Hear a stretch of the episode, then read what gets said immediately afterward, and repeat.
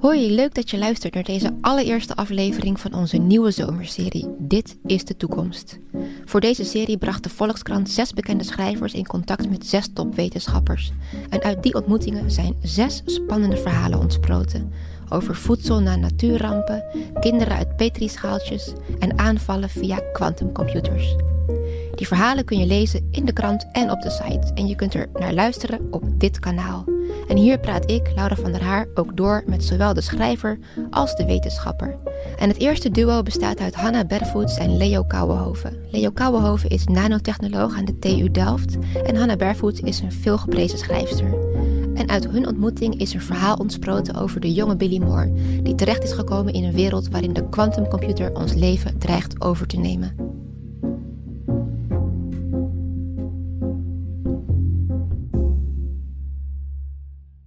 Hey Hanna, duizelt het jou niet een beetje na jullie ontmoeting? Nou, middel, ja, nou als ontmoeting, nou vooral ervoor. Vooral ervoor, want ik ging natuurlijk voorbereiden. En ik Was je een beetje ingelezen? Ja, ik had me al wel ingelezen voor ik het onderwerp koos. Toen duizelde het me een beetje. Ja, ja, oh, ja. ik, was hebben jou gewoon eerste. toegewezen. Nee, nee, nee. Ik was de twee. Nee, ik dacht ik adopteerde Quantum, want ik was uh, de tweede ja, die uh, aan de beurt was. jou op een of andere manier. Ja, ja. En er was, uh, nou, artificial, artificial intelligence was weggekaapt, maar ik dacht, nou, die hoef ik lekker sowieso niet. Daar heb ik al heel veel mee gedaan. En zag die andere onderwerpen staan en ik, ja, een paar daarvan had ik al wel eens iets mee gedaan en ik dacht, Quantum dat leek me een beetje het zwerfhondje. Ik dacht dat dat, die, die, ik weet niet, ik, ik zag die andere schrijvers niet zo snel nemen. En toen ben ik gaan googlen en ik vond oh, het je zo neemt gewoon het lelijkste hondje uit het nest. Nou ja, ik vond hem heel mooi, dat hondje. Want toen Ja. ging ik dus al googlen en toen kwam die duizeling. En ik dacht, nou, iets dat die duizeling kan veroorzaken bij mij, die wil ik hebben, die wil Ja, ik hebben. ja, dus toen, toen heb ik je vlug de kwantum gekaapt. Ja, ja. En toen kwam die... Wat Dus hebben jullie... het was dus geen moedje. Nee, helemaal niet. Nee, het was mijn, Oh, dat het dacht was mijn jij oorspronkelijk. Nee, Dat- Er komt weer even- iemand had even van, de oh, indruk, quantum. Ja? nee, helemaal niet. Dacht je dat toen ik kwam, dat ik eh, ermee opgezadeld was? Nee, maar ik weet ook niet precies hoe het proces is gegaan. Maar dat, dat, ja, vanuit jouw oogpunt natuurlijk. eh, Nee, jij ik kon een wilde keuze kwantum. maken. Ik kan geen keuze Ja. maken. Bij jou stond er ineens een schrijver op de Ja. stoep. Ja, ik was een moedje. Ja. Wat hebben jullie gedaan? Tijdens- Eh, nou, bij het bezoek hebben we gewoon een, een labtour gedaan. Om gewoon ook eh, de- ja, te zien hoe het er nu voor staat. En ook een beetje context eh, te in jouw lab? creëren. Het lab, ja. Ja, dat het ook wel iets is, niet alleen maar een idee is. En eh, wat je op de computer verzint of wat dan ook. Maar dat er gewoon echt een laboratorium is waar geknutseld wordt, waar gemeten wordt, waar dingen gemaakt worden. Dat lijkt me sowieso wel een cadeautje om daar rond te mogen. Ja, en de koning was net geweest, geloof ik. Oh, toch? echt? Ja, die heeft ook gezien. Die heeft ook gezien. Ja, die was Zo, er ook. dus Ja. een paar voetstappen away from de koning. ja. Wauw. Ja. En wat vond je nou het meest fascinerende aan het idee waar jullie over gepraat hebben? Zo, ja, oneindig heel veel zaken fascinerend. Een van de interessante dingen is natuurlijk dat we iets aan het ontwikkelen zijn waarvan we nog eigenlijk helemaal niet zeker weten eh, ja, wat we er nou mee gaan doen en welke revolutie het gaat ehm, ontketenen. Het voelt allemaal wel heel, heel revolutionair. Iedereen die ik erover, wat ik erover las en wat ik erover hoorde en wat ik erover zag, voelde allemaal wel heel erg mensen die echt het gevoel hadden van wow, we staan op de drempel van iets groots. Dus eh, belangrijke vragen die ik had aan jou waren ook wel van wat, ja, welke kanten kan het allemaal eh, opgaan?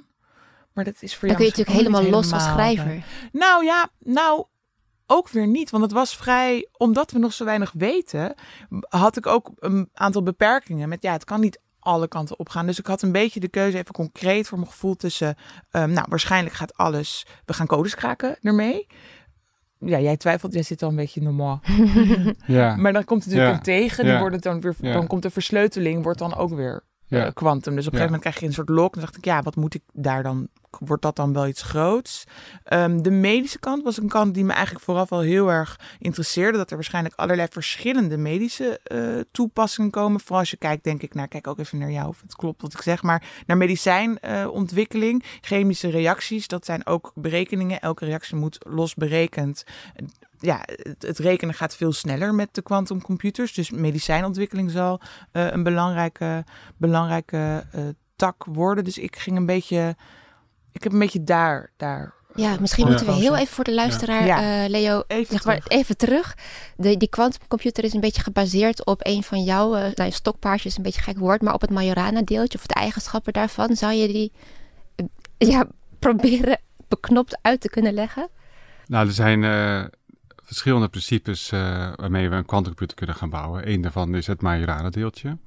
Maar al die verschillende principes hebben iets uh, gemeens. En dat is, uh, ze kunnen een superpositie aannemen. De titel van het verhaal? Het titel van het verhaal. En een superpositie is dat je twee dingen tegelijkertijd kan doen bijvoorbeeld op twee dingen, op twee plekken tegelijkertijd kan zijn. Die twee plekken kunnen heel ver uit elkaar liggen, maar je kan toch op die twee plekken tegelijkertijd zijn. Nou, dat is, dat is natuurlijk heel moeilijk voorspelbaar voor ons. En ook moeilijk voorstelbaar? Ja, maar als je het even aanneemt, dus zeg maar mhm. de klik maakt, ja. van oké, eh, laat maar, maar ik neem het aan. Ja. Uh, en je gaat dan uh, verder denken wat je dan allemaal kan gaan doen als die superpositie niet alleen voor twee plekken is, maar drie plekken en misschien met meerdere deeltjes die dan allemaal, allemaal in superposities kunnen gaan zitten. Dan kun je iets heel rijks opbouwen. En rijk in de zin van uh, de informatie die je daarin kwijt kan, of, uh, of de, het gedrag wat daarin kan voorkomen. En dat is een, uh, een, iets wat eigenlijk in de natuur gewoon alledaags is hoor. Het is niet zo van, oh we maken iets heel erg kunstmatigs. Ja, dus in elk molecuul zitten die superposities. En omdat wij ook allemaal moleculen zijn, zitten wij vol met superposities. de, een, een, een blad is groen uh, omdat die kleur groen komt ook weer uit allerlei chemische reacties voort. tussen het licht wat er opvalt en wat er, ook weer het licht wat eruit komt. Dat zijn allemaal kwantummechanische processen waar die superpositie een rol speelt. dus dus kwantummechanica is niet iets, uh, zoiets van, uh, dat hebben we op de computer vorig jaar uitgevonden of zo, met een Majorana deeltje. Mhm. Nee, dat is eigenlijk uh, wat normaal is. Je hebt dat het bestaat en ja, wat, dat, dat is eigenlijk de normale wereld in de natuur. Ja. Oké, het is wel een beetje lastig. Ja, wel, het is wel een beetje lastig voor ons mensen om dat te begrijpen. Maar dat wil niet zeggen dat het. Uh, ja, ik heb er nogal moeite mee, moet ik zeggen. Maar... maar dat wil niet zeggen dat het niet normaal is. Nee, dat is de normale wereld van de natuur. En het punt is dat wij steeds beter gereedschap ontwikkelen om daarmee uh, te kunnen gaan uh, werken. En ook in ons ja, in het, nuttig maken voor, ja, voor problemen die we nu nog niet kunnen oplossen. En als we bijvoorbeeld uh, chemische reacties, of die nou voor medicijnen gebruikt worden, of voor andere materialen, of voor uh, hele goede zonnecellen, je noem maar op, uh, zijn we nu nog maar een beetje, een beetje aan het proberen. Mm -hmm. je, je, je, slikt een pil en je kijkt of die werkt. Je mhm. weet het niet van tevoren. En met een, uh, een goede computer, een kwantumcomputer, ah. zou je dat kunnen voorspellen. Van deze pil is voor jou Kun je degene... alle mogelijkheden in één keer beslaan? Of? Ja, je kan alle, heel veel mogelijkheden, kan niet alle, maar heel veel mogelijkheden kan je in één keer uh, doorrekenen. En dan zie je van, oh, deze geeft het juiste antwoord. Ja, deze ja, Heeft, uh, helpt je bij je genezing, zeg maar. Ja.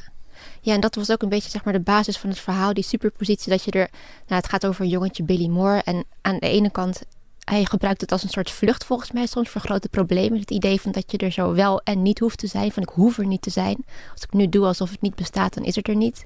En tegelijkertijd is het ook een soort, ja, de andere kant op, een vlucht naar voren. Best wel poëtisch eigenlijk. Ja, ja mijn hoofdpersoon raakt helemaal in de ban van vooral uh, die theorie. Maar ook dat... Uh, uh, ja, dat personalized medicine, wat dan weer de koepelterm is van uh, medicijnen, maar ook geneeskundige technieken die echt toegespitst zijn op de zieke. Dat zit er ook weer in. Zijn moeder die wordt uh, genezen, die heeft kanker. En dankzij eigenlijk de rekenkracht, de quantum, nou, de nieuwe technieken die beschikbaar komen, dankzij de rekenkracht van de quantumcomputers, een beetje een afgeleide, wordt zij genezen. En zo raakt mijn hoofdpersoon, een kind op dat moment nog helemaal in de ban van die theorie. Van dat er wel en niet zijn ja. op hetzelfde moment eigenlijk. En die theorie, um, ja, die, die verspreidt zich eigenlijk ook over de maatschappij. Uh, al naar gelang toegang wordt het dan waarschijnlijk. Daar hebben we het ook over gehad. Dat ik vroeg, hoe gaan we nou met die kwantumcomputers rekenen? Dat waarschijnlijk krijg je een soort app en krijg je dan toegang tot een kwantumcomputer heel ergens anders staat. Ja, want er is er waarschijnlijk maar één. Of? Nou, meerdere waarschijnlijk, maar niet, niet, ja, het wordt niet meteen een laptop, uh, zeg maar. Dus in mijn verhaal is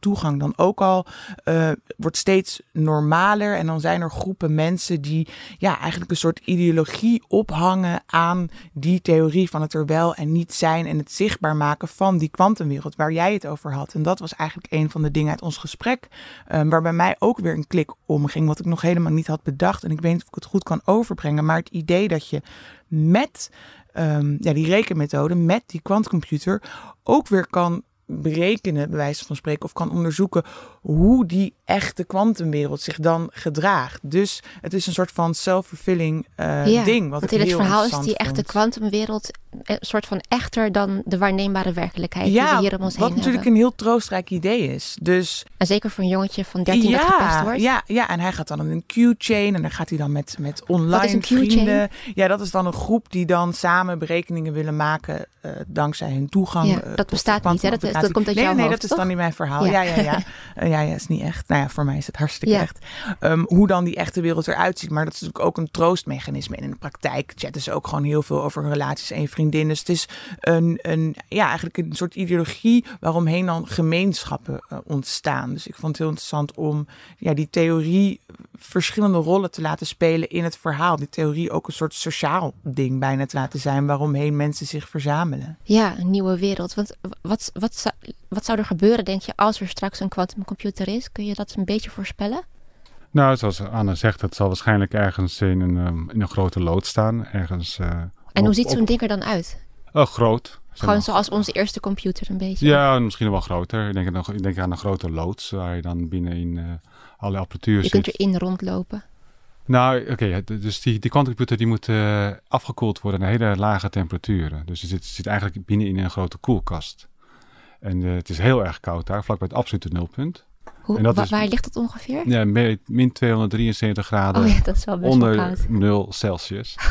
dus daar kan je niet in rondlopen. Nee. dus dat is niet de bedoeling.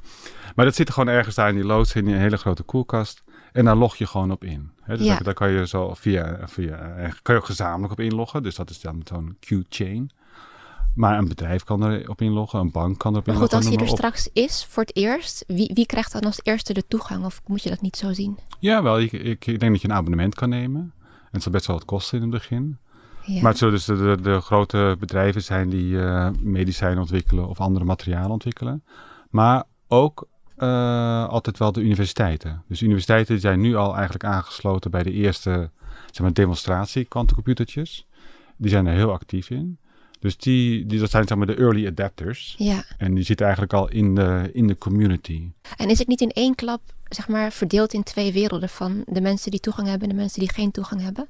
Eh, op dit moment niet. Nee, nee ik denk juist, eh, dat is denk ik wel mooi met die eh, cloud systemen. Omdat iedereen erop kan inloggen. Of je het nou vanuit, eh, laten we zeggen, Afrika op je smartphone Maar doet. die kan het abonnement niet betalen waarschijnlijk. Nee, maar daar heb je dus eh, de, de, de, de, de professionele abonnementen. En je hebt ook de Oh. gratis abonnementen. Oh, en je hebt, net zoals met, met de gewone krant heb je, Oh, dat mag, je een paar, echt heel normaal. Ik dacht, mag, je een paar dingen, nee, mag je een paar dingen gratis doen. En als je daar echt iets groots wil gaan doen, Ja, dan moet je gaan betalen. Zoiets zal het wel zijn. Ja. ja. iets groots zoals in jouw verhaal zijn er, zeg maar, ja, je zei het net al een beetje van, je bent van twee scenario's uitgegaan voor de implicaties voor de medische wetenschap. Dus die moeder die kan nou ja, beter genezen worden van Ja. haar kanker zonder nevenschade. En tegelijkertijd is er ook zeg maar een beetje het gevaar van die computers. Ehm, in dit geval zijn dat targeted victims, TAVI's, TAVI's. Ja, targeted viruses. Daar Oh, hebben we het ook viruses, even over sorry. gehad. Ja, Ja. dat is dus zo'n virus dat heel specifiek, en dat zit dan niet in dit verhaal, maar dat zat nog wel in mijn achterhoofd, maar ik dacht dan dat is een laag te veel. Maar in theorie zou je virussen kunnen ontwikkelen die, ehm, daarom heet het ook targeted, eh, op, op mensen met een specifiek DNA-profiel zouden werken. Dus even heel plat, mensen met blond haar. Dus ik heb er nog even mee gespeeld om dan mijn hoofdpersoon rood haar of net een andere kleur haar. Maar ik dacht, ja, dan moet je wel heel veel begrijpen al erover. Dus die subtiliteit zit er niet in, maar voor de echt, voor de kenner. De subtiliteit zit er wel in, maar... ja, eh, ja, dus het zit er juist veel te subtiliteit. Ja, het veel te subtiel in. Maar voor de kenner, ehm, ik wil niet veel verklappen, maar er, er, er komt op een gegeven moment dus een, iets gebeurt er met een targeted virus en een, een deel daarvan wordt getroffen en een deel wordt ook niet getroffen. En ik leg dan niet uit waarom, maar ehm, ja, dat zou dus kunnen zijn omdat het getroffen deel een bepaald DNA-profiel heeft. Aan de andere kant kan je ook, kan ik me ook voorstellen, ehm, ja, die virussen worden in dit verhaal dan gewoon besteld op internet. Net als dat er nu wapens kunnen worden besteld. Ja. Dus het is ook niet een heel Het niet de heel schuld ligt niet bij de quantumcomputer. Het is gewoon, ja, people Ja. people. En we doen met wapens wat we doen. En er komt een nieuw eh, soort wapen. Maar dat kan natuurlijk ook heel breed targeten. Gewoon Ja. iedereen, eh, ja, Met alle een Twitter-account mannen of of alle, of, ja, ja, dat zit dan niet in je, in je genetisch profiel ja. natuurlijk. Maar ja, maar ja, er zijn natuurlijk dingen die bij heel veel mensen in een genetisch profiel zitten. Ja. En bij een paar niet. Dus dan, Ja. het kan ook zo targeted, hoeft het niet Is zo'n scenario denkbaar, denk je, Leo? Ehm, ja, nou, het is heel moeilijk om te voorspellen hè, welke scenario's allemaal denkbaar zijn. En ik zat even te denken van uh, de vergelijking die, die vaak wel goed opgaat is het uh, ontwikkelen van het internet. En dat is nog maar 30 jaar geleden. En als je terugkijkt, 30 jaar geleden, begin jaren 90, van wat dachten mensen toen wat het internet ja. zou gaan betekenen. Ja. daar kwam Twitter niet in voor. Of, mm. of, of alle, alle problemen die en we nu hebben. En wel alle angst, natuurlijk. N nou, volgens mij nee, het was, het was heel erg optimistisch. Ja? Super optimistisch. Ja. Want we konden oh, eindelijk... ben ik in de war met het jaar 2000. Ja, ja. nee, we konden eindelijk ja. contact maken met andere universiteiten. We konden eindelijk onze artikelen uitwisselen zonder dat het via een of andere publisher... Het was allemaal... Uh, uh, ja. Allemaal mogelijkheden die ineens uh, geopend werden. Ik heb me misschien te oppervlakkig verdiept in die quantumcomputer. Maar veel dingen die ik erover las, was dat er toch een soort angst heerst van ja, stel als hij er straks is, dan is in één klap al onze beveiliging bijvoorbeeld uh, in gevaar. Ja, maar dus, dus als ik dan die vergelijking maak met het internetontwikkeling in de begin jaren negentig, dan zitten we nu met die quantumcomputer eigenlijk in diezelfde -hmm. babyfase. Ja. Dus het is heel moeilijk om te voorspellen wat er over 30 jaar allemaal mogelijk gaat zijn met die kwantumcomputer. En daarom zijn dit soort verhalen denk ik ook belangrijk. Want die, ja, dat, dat brengt je toch een beetje uh, uit je, laten we zeggen, de comfortzone. Of de, ja, of de kun je zone dat als van... wetenschapper ook gebruiken? Nee. Maar... nee, maar in de zin van fantasie uh, qua uh, het verbreden van wat je net al een beetje aanstipt. Het verbreden van je mogelijkheden? Of? Nou ja, maar het, het, het, het, uh, het, het, maakt zeker je fantasie breder en het brengt je ook uit je comfortzone en het laat je weer opnieuw nadenken van oké, okay, waar, waar, gaat het precies heen met die quantumcomputer? Maar om het direct te kunnen gebruiken als wetenschapper, dat, dat niet. Want dat, ja, dat, dat heeft een andere opbouw, nee, misschien denk ik. meer wat betreft ethiek bijvoorbeeld, want er worden natuurlijk scenario's ja, geschetst ja, van ja, er ja. kunnen dingen gebeuren. Hou je daar rekening mee? Ja, en denk ik dat dat is ook eigenlijk uh, in ieder geval voor mij het doel om hier aan mee te doen. He, want uh, hoe, hoe, kunnen we die ethische discussie precies uh, goed vormgeven? We kunnen wel met een filosoof gaan praten en uh, weet je wel, al, allerlei dat soort dingen. maar dat is niet voldoende. weet je wel, dit soort verhalen die je toch buiten je comfortzone brengen, en of het nou via literatuur is of via een theatergezelschap of, of noem maar op. He, dat, dat geeft toch een hele andere draai aan het verhaal. En dat brengt, denk ik, enorm stimulerend voor die discussie. Ja. He, dus een, gewoon een beetje ethisch filosoferen.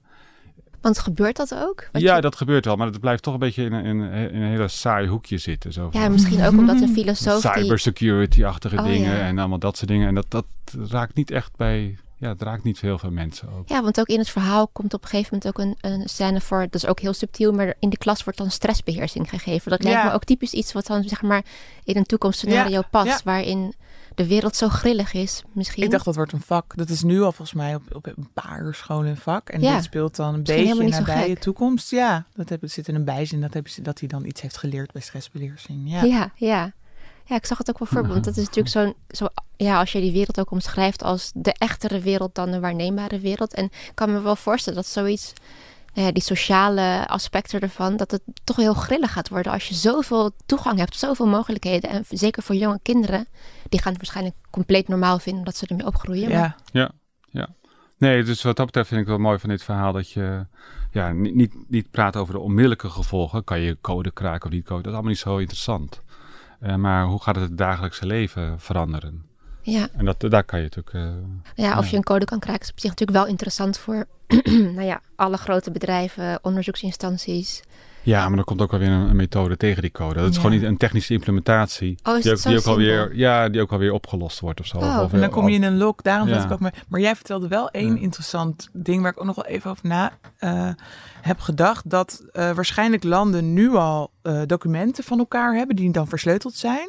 Ja. En die kunnen ze dan wel openen, maar die hebben ze al in een bezit. Ik doe even aanhalingstekens, ik weet niet hoe dat digitaal werkt met bezit. Maar en die kunnen ze dan openen en dan hebben ze een soort oude informatie van onze rol in de Tweede Wereldoorlog of zo. Zoiets had jij Ja, voorspeld. eh. ja. Oh, dus dat die hebben dan nu al informatie worden. gespaard, zeg ja, maar, gossip, om dat- straks ja. met die sleutel in één keer Dat alles open te maken. kunnen. Ja. Ja, en dan wat- kan je geen tegensleutel meer doen, want ze hebben het al. Maar dan, het is meer, dan komt er misschien gewoon ja, pijnlijke informatie Ja, als dat de, maar, geheimen van het van Koningshuis. staten of zoiets. En ja, het is ja, hele Ja, maar dat kan toch behoorlijk veel onrust veroorzaken? Ja, ruzie is Ja, het grootste risico oorlog. nu. Ja, ja, Zeg maar Ja, ja. ja. Nee, ja. Als dan blijkt dat, eh, dat ze Merkel elke dag afluisteren, hè, in, Mhm. op, in dat soort eh, geheimen, ja, die komen dan eh, op straat te liggen. Ja, dat is net zoiets als Ja. niet kunnen nadenken over de gevolgen van een kwant. Je kunt ook niet nadenken over de geheimen die er nu mogelijk Nee, zouden kunnen ja. zijn. ja, ja. Of- En hoe mensen dan reageren als die...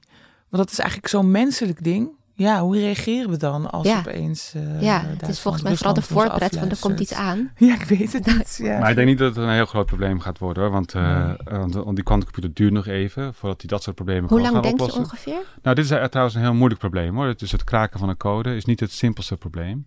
Dus die, die scheikunde oplossen, het zal veel eerder komen dan het kraken van dat soort codes. Oké. Dus dat kan nog wel 20, 30 jaar duren. Precies. En wat men nu al weet dat dat gaat komen, gaan ze nu al eh, encryptie toepassen die niet zo makkelijk te kraken is. Ook niet door een quantumcomputer. Ja, ja. Dus de geheimen die uiteindelijk op straat komen te liggen zijn Die alweer zijn 30 jaar, jaar oud. En dan, Oh, Oké, eh, dus vanaf ja. nu moeten we gewoon een beetje bedenken van oké, be careful. ja, je- ja, ja. ja.